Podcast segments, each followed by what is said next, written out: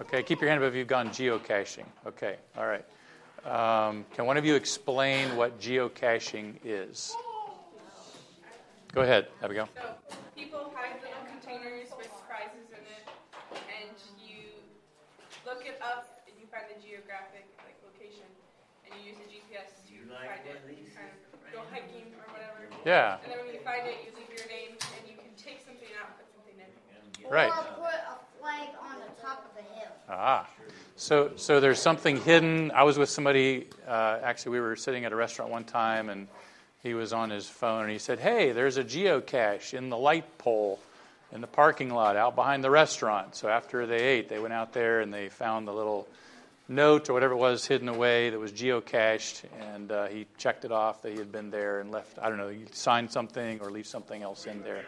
So, so some people who are out walking, uh, maybe around a town or someplace like that, do it just as a way to have fun while they're out walking. They're looking for something, right?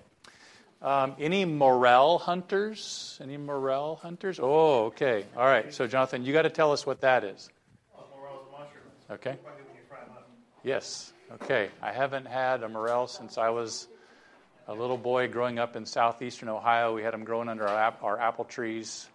But I've noticed around here that it's like a sport. Um, and it's about now, right? Is it is about now when they're they're popping out? Right. Yeah, starts to warm up a little bit. And people kind of watch for that combination of moisture and right right weather. And then I'll see uh, parking lots at trailheads with a bunch of cars and people walking out with little little sacks. So anybody like morel mushrooms? Anybody like? Okay, yeah, yeah. So they're delicious, right? So again, the idea is that you are looking for something. You're out there in the woods and you're hunting something. Well, what I want to talk about is reading the Bible with that kind of attitude, that kind of, of mindset and goal, that as you read the Bible, you're looking for something. And we were just talking with Dory about Bible reading a little bit here a few minutes ago. And we probably, let's say it this way I would say probably all of us know we should read our Bibles, um, and that reading our Bibles is helpful to us, helps us know God, helps us know how to live, uh, but maybe can, can fall into a little bit of a routine and uh, maybe just do it because, uh, well, we have a, um, a goal to read through it, or we have, feel an obligation to read it, or we know it will help us, but lose some of the sense of, of purpose in that. So I thought it'd be helpful to talk about reading your Bible with purpose. And um, I did share something like this in uh, chapel at the college not too long ago. So if any of you were there, you might be a little bit familiar with this, but hopefully it'll be a good reminder for you. And we're going to look together at Deuteronomy chapter 17. Deuteronomy 17. And I'd like us to think about our, our intake of the Word, how the Bible comes into our minds and into our lives and, and think about reading regularly and reading consistently, but also reading it intentionally, reading the Bible with purpose. Uh, Deuteronomy 17 includes a record of God's instructions to the Israelites about their king. And Deuteronomy chapter 17, verses 14 and 15 tell them that uh, he should be an, uh, an Israelite and then in verses 16 and 17, there's a caution about his heart. Let me read these verses. So this is a caution about the king's heart. Deuteronomy 17, 16. But he shall not multiply horses for himself, nor cause the people to return to Egypt to multiply horses. For the Lord has said to you, You shall not return that way again. Neither shall he multiply wives for himself, lest his heart turn away nor shall he greatly multiply silver and gold for himself. All right, so, so the instruction is the king should not own an excessive number of horses or have multiple wives and not accumulate large amounts of gold. And the reason for that is these signified political power and material wealth and sensual indulgence. And they were to be on guard. The kings were to be on guard against these downfalls of leaders pride and sensuality and materialism. So, so they had to be cautious about who they selected as king. But then he also gave some very specific instructions about a practice that was supposed to be part of the king's daily schedule, and that is reading the scriptures. So let's read starting in verse 18. Also, it shall be when he sits on the throne of his kingdom that he shall write for himself a copy of this law, meaning the scriptures that they had, in a book from the one before the priests, the Levites. And it shall be with him, and he shall read it all the days of his life, that he may learn to fear the Lord his God, and be careful to observe all the words of this law and these statutes, that his heart may not be lifted above his brethren that he may not turn aside from the commandment to the right hand or to the left, and that he may prolong his days in his kingdom, he and his children in the midst of Israel. So the kings were instructed to read God's word, to read the scriptures, and to do that consistently, but also to do it with a purpose in mind. And you'll see the word that. I referred to this in the message a while ago. Uh, you see the word that in verse 19. Uh, you see it again in verse 20, um, three different times. So, so that's, that's giving the sense of purpose. So here's why he was supposed to do this. we're not kings in Israel, are we? But again, as we talked about this morning, there is a principle and there's an example that we can follow. God places a high priority on the consistent intake of the word and the frequent intake of the word. And maybe we could say that, like the, the men who would become kings, we also are vulnerable to things like pride and materialism and indulging our flesh in sinful pleasures. And so, just like the kings would need a resource to help them have a right heart, we do as well, don't we? We serve God, we want to live for God, we want to have a right heart as well.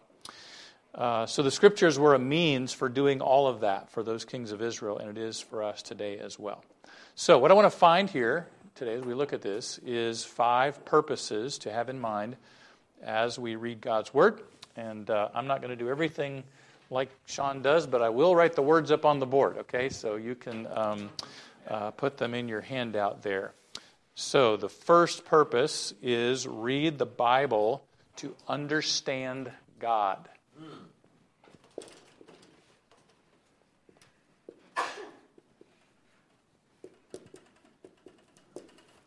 I'm going to try. I should slow down. How's that? Okay, if I slow down, I think I can make it so you can read it. To understand God. There we go. Uh, verse 19, and it shall be with him, he shall read it all days of his life. And you see the first pur- purpose statement there, verse 19, that he may learn to fear the Lord his God. Um, when, you, when you see fear in the Bible, uh, what, what do you think of? What will be the meaning of fear when we see it in the Bible? Is it being scared? Is it being afraid? Or is it something else? What do you think when it talks about fearing the Lord? Gabriel? Proverbs. The fear of the Lord is the beginning of wisdom. Mm-hmm. Okay. Good. All right. Somebody else. Fearing God. What, what would that mean? Great. Reverence. That's a good word. To reverence. To um, have a high respect for Him. Anything else? Say it again. Stand in awe. Stand in awe of God. So we would say it's to have a, an understanding of who God is that results in a, a reverence, a respect, to be in awe of Him. And that, that is the idea. So notice what he says here, though, again in these words. It says that he may learn to fear the Lord his God. So, why would people need to learn to fear God? What do you think?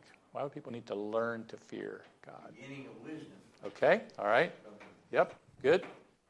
Okay. Okay, okay. Yeah, we, we need help. We need to be encouraged. We need to grow in our understanding of who He is so that we will fear Him. And, and that is the idea. And I say it this way we naturally think of God on our own terms in ways that conform to our ideas of what God should be like. So, a couple of examples of that. One is uh, thinking of, of being of having respect for God and um, uh, having reverence for Him. If I have a need in my life, let's say some kind of material need, and I'm praying for God to answer that need, to meet that need. I'm praying for God to help me and to, to meet that need. And it doesn't happen when I think it should. So I have I want that need to be met pretty quickly, like now or tomorrow. I want it to happen soon. I don't want to have to wait. I don't want to be uncomfortable or inconvenienced. So I'm praying for God to meet that need, and it doesn't happen right away. Now I have to adjust my mind, don't I? I have to think in terms of the fact that God is in control. God has the right to do what He wants when He wants. God can choose what He's going to help me with, how He's going to meet that need, when He's going to do that. And, and so I have to adjust my thinking. And the idea is I need to learn to respect God's sovereignty. I need to learn to, to revere His authority and His wisdom and, and His right to choose when and how to meet the needs in my life. Or I might need to adjust my view of what my needs are. I might need to recognize God has the right to define what I need, right? So that, that's, I think that's the idea of learning to fear God, learning to have an awe of Him. Uh, another example would be uh, going through a trial. So let's say somebody's going through uh, a severe health problem or a severe financial um, problem and, and want circumstances to change. We want relief, we want healing, we want the problem resolved. But what does God do with trials? He doesn't just relieve us from them, does, it, does He? No, He uses them. They are instruments God uses in our lives. And so He uses them to, uh, to break us of independence and self reliance. And we can become disappointed with God, maybe even resentful toward God because He's not changing our circumstances. He's not fixing the problem. He's not addressing the issue. So we need to learn to fear God, respect His authority and His right to arrange my circumstances any way He chooses to bring me to full reliance on Him and to, and to shape my character, to shape our lives. So the scriptures help us learn that, don't they? The scriptures help us learn who God is and his prerogatives and his, his rights and his authority and his purposes, and to respect them. And it's natural to want a God who caters to our wishes and accommodates our desires, but the Bible helps us have a right view of him. So, with each of these um, uh, principles, I'm also going to give you a question, and this is a way to think as you read your Bible. So, as you read your Bible, um, ask, you the, ask this question as you read um, What is God showing me about Himself? What is God showing me about Himself? As you read the stories, you read through the Old Testament, read the stories, uh, look at the nature of God. You see that God is involved He's not removed, is he? He is engaged with the world, with history, with his people, with everybody. You see, God has a higher purpose as you read through those stories.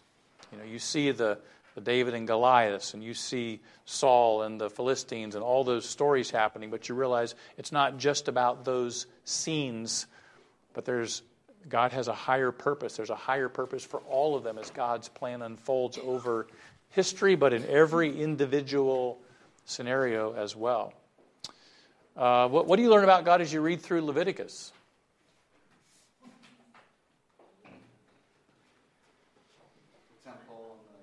Okay. Right? Yes. Lots of ceremonies, lots of rituals, lots of sacrifices, lots of procedures. Rachel. Yes, yes, yes, yes, Judy. Yes, right. Orderly, detailed. Ultimately, that He is holy and He is righteous and that we are separated from Him, but He has made a way and for us to, to be reconciled to Him. And of course, in that setting, it was the sacrifices through the priests. Now it's through Christ. But we have a holy God, right? Uh, what about when you read in the Psalms? What do you learn about God when you read the Psalms? Think of some specific Psalms Psalm 1, Psalm 23. A picture of wisdom. That's really good. That is. Yes. So here you have people who are struggling with wars and trials and enemies and heartaches and all those things. And God is giving them wisdom to know how to respond to those circumstances. Excellent. Good. Good. What, what do you learn about people from Psalms? What do you hear a lot of in the Psalms? Yes, you, you, David wrote a lot of them, and you hear a lot of what was going on in his life. Yeah, you gonna say something, Faith? Yes, there are highs and there are lows, aren't there? So there are people expressing their joys and celebrating and praising God, and you have people like David and others in times of anguish and heartbreak and, and fear in the sense of being afraid. So you see people's emotions and their circumstances, but through it all, you see a God that you can trust, a God who, who works through all those circumstances. So again, we, we see, we get a view of God from, uh, from the Psalms. Uh, the prophecies, I'm just going to name a few quickly. He is in control. The life of Christ, Matthew, Mark, Luke, and John. You see Jesus displaying grace and truth, right? He was full of grace and truth. Um, the, the epistles, you see the doctrines. Uh, God is true and the author of truth. What about when you read the book of Revelation? What do you learn about God? Yeah, that's what I learned. Hmm. yeah. Okay, he's a righteous judge. Yeah. What else? Pardon me? Tribulation? Yes, yeah. The righteous judge will enact judgment, but also giving people opportunities to hear the gospel and turn to him. And ultimately, he, he brings everything he has planned to completion. We have a God who brings it all to completion. So that's just a quick survey, right? And so as we read the scriptures, we can learn about God and understand Him. Um, Jesus said in John 5:39, "The Scriptures testify of me." Jesus said, John 5:39, "The Scriptures testify of me." So as we read the Word, we can see how everything points to Christ as well, can't we? Yeah. Um, there are different ways of doing this. Uh, some people keep a little journal with titles and attributes and descriptions of God, um, kind of a biography of God. I think that's a good way, good way to do it. Um, and, and just keep track of those. And then also, you find that that helps your prayer life. So, as you journal and write down the attributes and characteristics of God that you find, then that can become something you can use to pray and praise God and, and worship Him for those. All right, so the first way to read your Bible is with purpose is to read to understand God. And then in uh, Deuteronomy 7, 19, 17 19, um, it says, uh, And be careful to observe all the words of this law and these statutes. So the second purpose is to read the Bible to know what to do. Know what to do.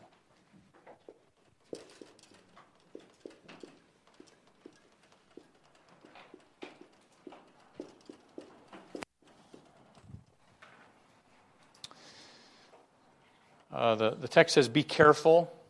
Uh, means to keep watch over. Means to pay careful attention because you regard it as important. Um, it's like paying attention to the road and not texting because you know you need to watch what's ahead. You know that somebody could stop in front of you, right? So you keep, even if you might be distracted and want to send that message, you just keep bringing your focus back on the road because you know it's very important. Um, it's like paying attention to a teacher when you know there's going to be a test. Just you know that you need to listen. You know that you need to be focused in. That's that's the idea of, of this word. And sometimes we have to discipline ourselves to pay attention, don't we? Because we can be so easily distracted by a hundred other things, and that's definitely true when, uh, when reading the Bible.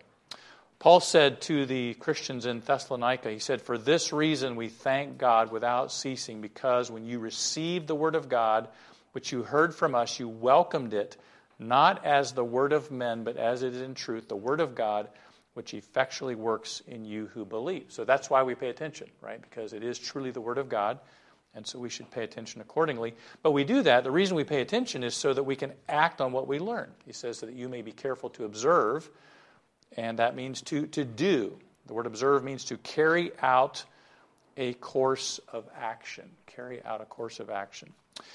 All right, so let's go to James chapter 1. I haven't done the candy reward uh, procedure here, so maybe we can do that now. I didn't stock it. Is it okay for me to use it? All right. Oh, there's a whole other case of it here. So, okay. Are you in charge of this?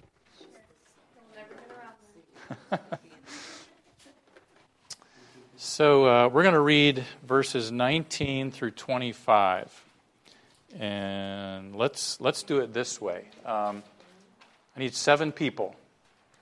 One, two, three, four, five. With help, that's okay. Need two more. Six, seven. Okay. And just keep this going to whoever reads, okay? So I'll start it here and just send it back to whoever whoever reads, and you can help yourself. We're just going to read it continuously, though. Okay, so uh, so whoever raised their hand first can start in James 1:19, and then we'll just go around and read through verse 25. All right, who's who's first? Okay, go ahead and start us out, Josiah.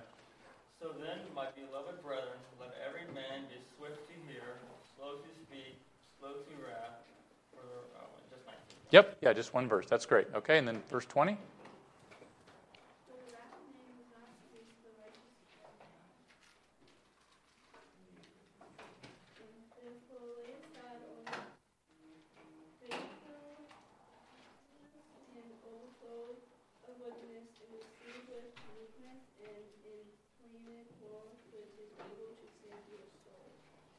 But be doers of the word and not hearers only, deceiving yourselves.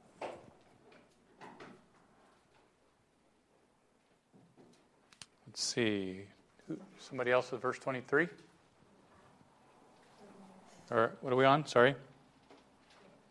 Verse 23, right? Okay. Oh, okay. Um, okay, somebody, who, who else raised their hand?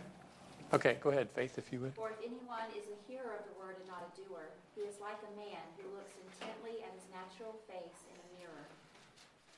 Okay. He observes himself, goes away, and immediately forgets what kind of need there was. Okay, and is there one more? Okay, who else would like to do it and get your very own piece of candy? Okay, thank you, Lynn. Verse 26. If anyone among you thinks he's religious does not bridle his tongue, but is deceiver of his own heart, this one is religious and is useless. Great. Okay. Thank you. Thank you. Appreciate that. So look back at verse 19. And when he says swift to hear, that's the idea of paying attention. So be attentive. And sometimes we, we hear this verse applied to our relationship with other people and communication and how we should listen to people. Um, and it could be applied that way. But, but in this context, he's probably more likely talking about our relationship with God and God speaking to us. And I'll show you why in a second. So, so he says, pay attention, be swift to hear, slow to speak, slow to wrath. So don't just react and be defensive and, and shut down what God is saying to you. For the wrath of man does not produce the righteousness of God. If we're reacting to what God tells us and not listening to it, not, not obeying it, he says God's righteousness will not be worked out in your life. Verse 21 lay aside different kinds of sin. And then here he says, receive with meekness the implanted word. So there's the focus on God's word, right? Receive it with meekness, humility, willingness to listen, willingness to change. But not only receive it, we might say not only read it, but verse 22, do it. Act on it. And then he talks about how we need to look in the mirror uh, of God's word and, and follow that. So, so that's the idea.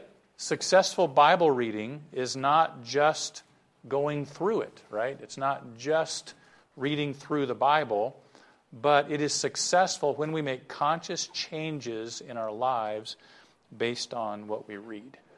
And, and that can be challenging. And that's where we have to, to be open to what God shows us and be willing to make those changes, even if it's hard, even if it's uncomfortable, um, even if it's not something that we would do if we had our own way, to choose to do what God's Word says. So we have to be willing to change our attitudes, our words, our actions to align with those instructions. So here's the question we can ask uh, What is God instructing me to what? To do. Yeah. What's it telling me to do in this passage? Now, not every passage is going to have direct instruction, but some will. And we can look at what that is for us. What should I correct? What choice do I need to make? What do I need to change? And then ask yourself, am I willing to make the changes God's word directs me to make? All right, let's go back to Deuteronomy in chapter 17. So read it to understand God, read it so you'll know what to do. And then number three comes from verse 20. Deuteronomy 17:20 that his heart may not be lifted above his brethren and this one is read the bible to have let's see to have a right view of yourself.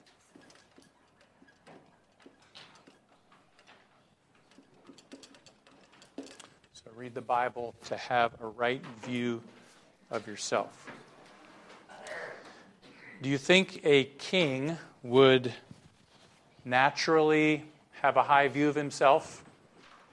Um, he's placed in this high position, and uh, everybody is doing what he wants and bowing to him and respecting him, waiting on him, carrying out his commands. He's the center of attention, right? And that can happen to us as well. Um, we can feel self important. We are susceptible to pride.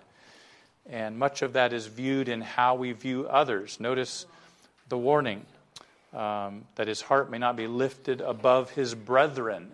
So the idea is that, that he views others as inferior and he feels that he is superior um, and considers himself superior to others. This is like what Paul says. In fact, let's go there. Let's go to Philippians chapter 2, and we'll have some more readers here. Philippians chapter 2.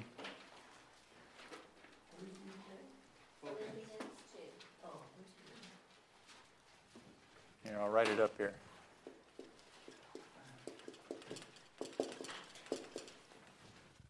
Okay, and can I have two more readers? Okay, Lemuel and Rachel. All right, so let me. Will you read uh, Philippians two, verse three? Let nothing be done through selfish abundance or consent, but in holiness of mind, let each esteem others better than himself. Okay, and then verse four.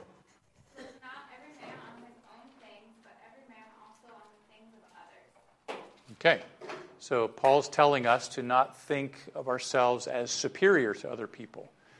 That can be that can be a struggle sometimes, can it? Um, he's saying that we should consider others better or more important than ourselves and view them that way. And, and he says in verse 5, we didn't read this one, but let this mind be in you, which was also in Christ Jesus. So, so this is not natural. We are instinctively self centered. We think of ourselves. But we can choose to have this different kind of thinking, the mind of Christ. We can choose to have a different way of viewing ourselves and other people.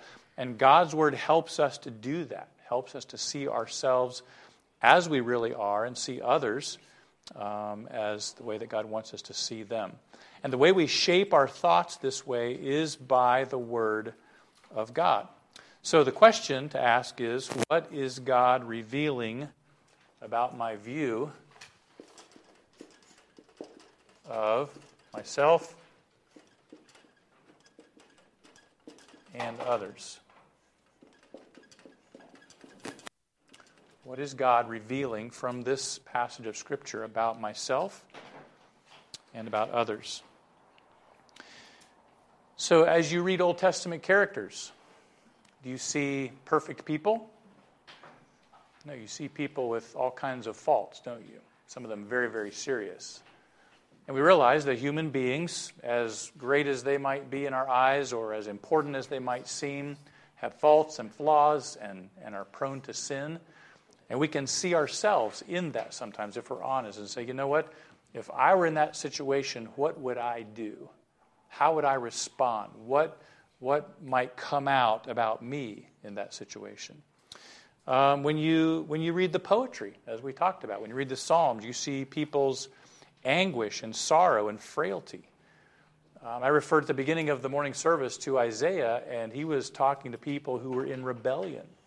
So as we read through those prophets, which sometimes can be some, some tough sledding when it comes to reading, right? Reading through the prophets, and you can sort of get lost in all of this, you know, lofty language and everything the prophets are saying, and think, wait a minute, they're addressing people who were in rebellion against God. So, so where do I see that in here? And is there any of that in my own heart? Is there any kind of rejection, resistance, or rebellion against God? Um, let me ask you, what were some of the, the sins Jesus addressed in the Gospels as he preached and taught and interacted with certain individuals? What were some of the sins he addressed in people's lives? Anybody think of any? Okay. Okay. What'd you call it? Call it the of the Pharisees? The yeah. Yeah. Okay. Right. Yes. Right. Yeah. There was a pridefulness. There was a. They were self-righteous, weren't they? Yeah. Yeah. Okay. Anything else come to mind? Yep. Okay. Yep. They were using um, you know, the temple for selfish purposes, for materialistic purposes. Okay, good. Yeah, Brenna. Yeah, exactly. Right. They each wanted to be in the position of importance. So, so you get the idea as Jesus addresses these sins and these problems, we don't just see them as struggles that those people had, but struggles that we can have and we can see ourselves like in a mirror um, in, in those gospel texts. And we could think through a lot of the, the different sections of Scripture this way. Um, and, and if we're honest, we'll see ourselves in many of these areas, but also we, we see Jesus as, as the sacrifice for sins, but also as the model for us to follow as we grow in likeness to Christ, as Philippians 2 says, right? Let this mind be in you, which is also in Christ Jesus. So we, we can grow in our humility, our view of ourselves as not being self sufficient, not being righteous in our own abilities, um, not superior to other people, but who we really are and the truth about what God wants us to be. We all know sad stories of people who stray, right? We're going to go back to, uh, back to Deuteronomy now. Um, one of the purposes of God's word is to keep us on track. And the Old Testament kings needed help staying on the right path, and we do as well. So that brings us to a fourth purpose for reading the Bible. And we see in verse 20, uh, the second phrase there, that he may not turn aside from the commandment to the right hand or to the left. So we'll call number four read the Bible to prevent failure. To prevent failure.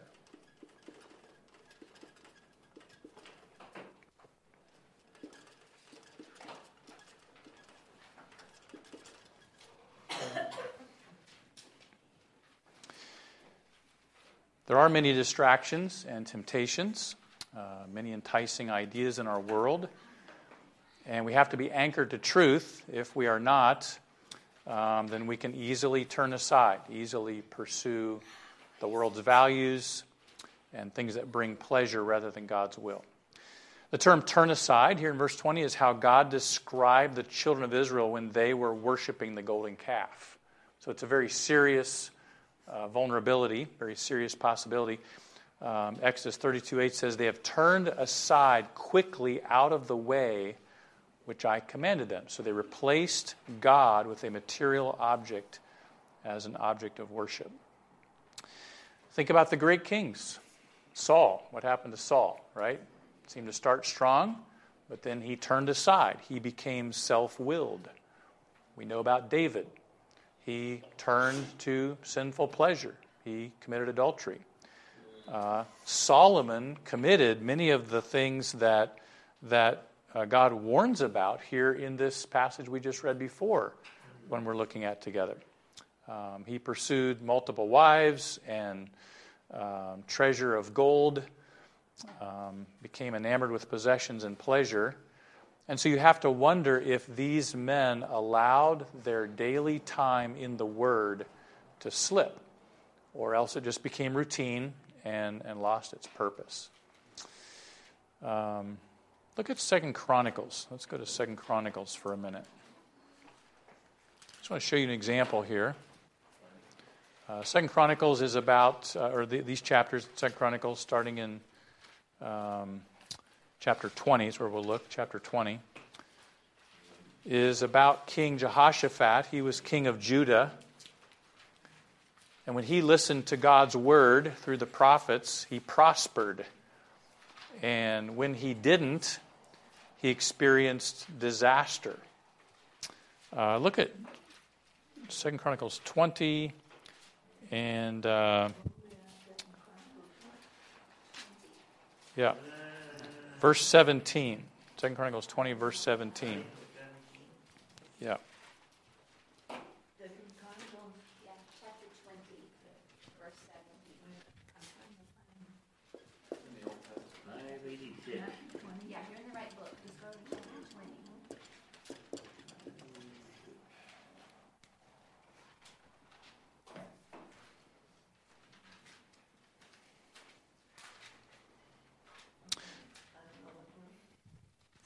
Chapter 20. Yep, and we're going to look at verse 17. All right, so it says, You will not need to fight in this battle. Position yourselves, stand still, and see the salvation of the Lord who is with you, O Judah and Jerusalem. Do not fear or be dismayed. Tomorrow go out against them, for the Lord is with you. So, this is one of the prophets, and he is encouraging the people of Judah who are about to be attacked by probably a million man army, um, the Moabites and the Ammonites, attacking Judah. And the prophet is telling the people of, of Judah, you don't have to worry, God's going to take care of you. All right? So, so Jehoshaphat previously had disregarded some of God's instructions to him, but here, it seems that, that he's paying attention. So look with me down in verse 20. Look at 2 Chronicles 20, verse 20. So they rose early in the morning and went out into the wilderness of Tekoa. And as they went out, Jehoshaphat stood and said, Hear me, O Judah, and you inhabitants of Jerusalem, believe in the Lord your God, and you shall be established. Believe his prophets, and you shall prosper. So, so he's doing what God intended the kings to do. Listen to God's word. It came to them through this prophet. Listen to God's word and follow it. Let God do his work, all right? Now, look at the end of chapter 20. And by the way, God did, did give them the victory there. Then look at near the end of this chapter at verse 35, and I'll, I'll read these verses for us. So, the end of chapter 20, verse 35. After this, Jehoshaphat, king of Judah, allied himself with Ahaziah, king of Israel, who acted very wickedly. Let me stop there. Do you think Jehoshaphat here is doing what God wanted him to do? No, he's not, because he's making an alliance with an ungodly king. Verse 36 And he allied himself with him to make ships to go to Tarshish, and they made the ships, ships in Ezion Geber and uh, we won't turn to another passage here, but there's another passage that says they did this to get gold, right? They were going for gold to bring it back into the kingdom, again, disregarding one of God's instructions for the kings of Israel. Verse 37 But Eleazar, the son of Dodov of Mareshah, prophesied against Jehoshaphat, saying, Because you have allied yourself with Ahaziah, the Lord has destroyed your works. Then the ships were wrecked so they were not able to go to Tarshish. So what happened? He disregarded what God said. It brought disaster. The ships were destroyed, and he could not go. So, so the, the lesson here is this when, when Jehoshaphat listened to God's instructions, he prospered. When he disregarded God's instructions, he experienced destruction. Just an example of how uh, consulting God's word when making life's decisions and heeding what it says um, helps us do what God wants us to do. All right, so here's the question ask How is God? I'm going to put it over here so I have a little more room at the bottom. How is God warning me? How is God warning me in this passage?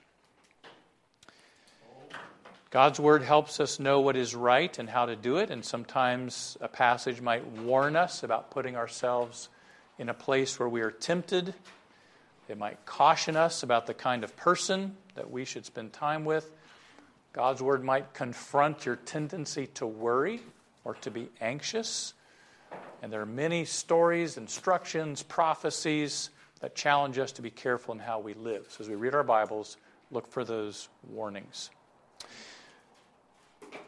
Uh, when Faith and I lived in Wisconsin, that was uh, back 1994 to 2003, and I pastored a church there. And just like you have here, there are dear, sweet people in the church family that you grow to love. And uh, there was one lady who was in her 90s, and her name was Mary, Mary Wangard. She drove herself 20 miles every Sunday through the streets of Milwaukee to our church, and she was very faithful, always there whenever she could be. Uh, Mary told us that when she was a little girl, her parents wouldn't take her to church. And so she would walk by herself to a nearby church. She was single all her life. She lived by herself. She loved the Lord. She loved the church. And she was just a warm sunbeam of joy in, in our church family. And Mary had several Bibles. And before she died, she gave one to us. And that Bible is filled with her marks and her notes. She has notes inside the covers, filling those, those blank pages.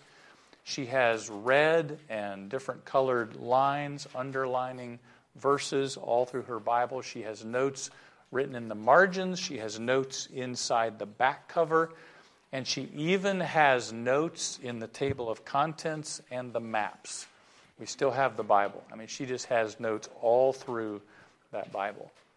So, so I think we could, we could say from that that Mary read her Bible, but she read it with purpose. She was looking, she was learning as, as she studied her Bible.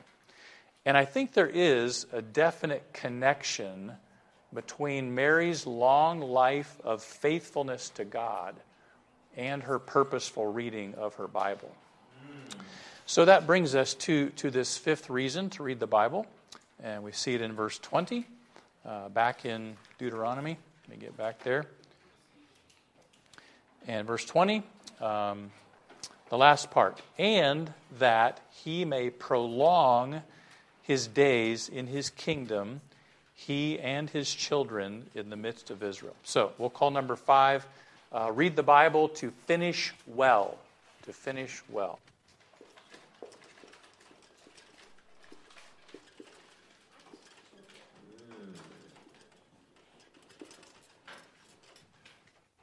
Read the Bible to finish well. And, and the way that the, the Hebrew language is constructed here shows that it's not just that he will live um, and lead for a long time, but that he is actually causing this to happen by what he does. So, so he is causing his life and his leadership to, to have longevity. If he will read the Word of God with purpose and live and lead accordingly, he will have a long life and an enduring ministry. And this is one of the challenges, isn't it? We have as Christians, is just to, to endure, to persevere through trials, through the ups and downs of life, and to do so all the way to the finish line. And the scriptures help us do that, don't they? They give us, they give us hope. Um, I'm not going to have you turn there. I'm just going to write this reference down, though, in case you want to jot it down. So, so listen to Romans 15, verse 4. For whatever was written in former days was written for our instruction, that through endurance and through the encouragement of the Scriptures we might have hope. Through endurance and through the encouragement of the Scriptures we might have hope. So the Scriptures help us endure. So, so when you read, you can you can ask the question How is God strengthening me for tough times ahead, to endure today, or through tough times ahead for this passage? I think my blanks might be a little different here, but I have in my notes. So can you read me what you have there? there? Oh, that's the one I forgot to put blanks on. So you've got it. Okay. Faith, can you read what yours says for me out loud?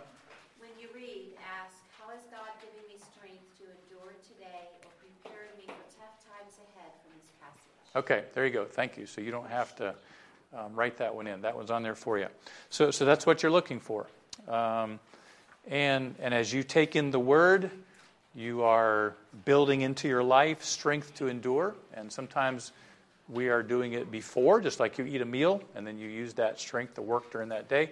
We take in the word into our lives, and it may be later, it may be days, weeks, or years later, we receive strength from that and, and grow from that. Christians who endure hard times have a pattern in place of reading and trusting and following God's word in trials and discouragement and reminding ourselves of these scriptural truths. So read with that purpose in mind. Uh, I read a news story one time about a man who uh, built houses. He had his own construction company, and he was a Christian. And he had a practice that was probably well meaning um, he, when he would construct a new home, he would write Bible verses on the studs. And he would think, okay, I'm building this home for this family, and there's a daughter or a son that's going to live in this bedroom. And he would think of a verse and write it on the stud that would be later covered up by the drywall in that room. Uh, he would actually place a Bible in part of the foundation where there was an opening or a, an empty space. He would put a Bible in there, and it would all be covered up by the flooring and the structure of the house. And again, he was probably well meaning. He had the, the thought that, well, if I just put these verses on the studs and bury a Bible underneath the house, that somehow that will bring some kind of blessing to, to the people who are going to live here. I think you and I know that probably wasn't the case. Now, I'm sure if he prayed for those people, you know, that could certainly um, be helpful.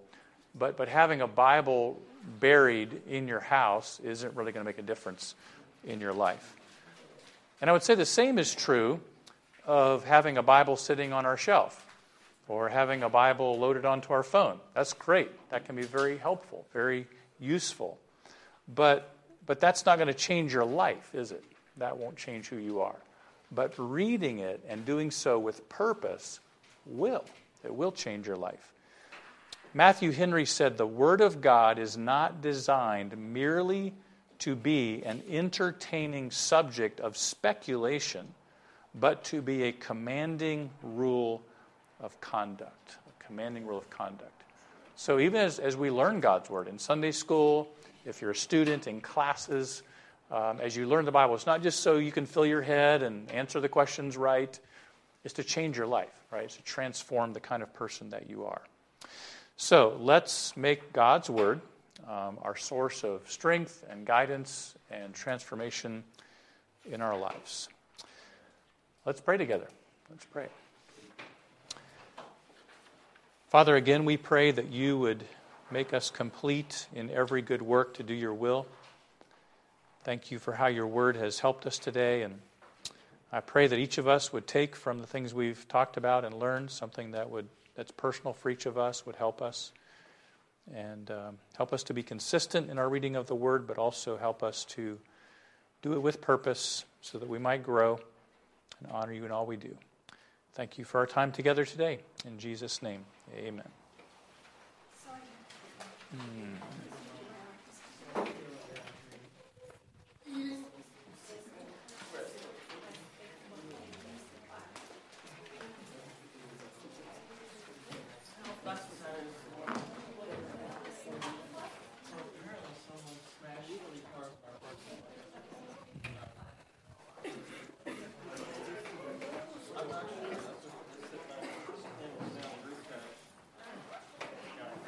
Hunter, I saw you filling some stuff out there.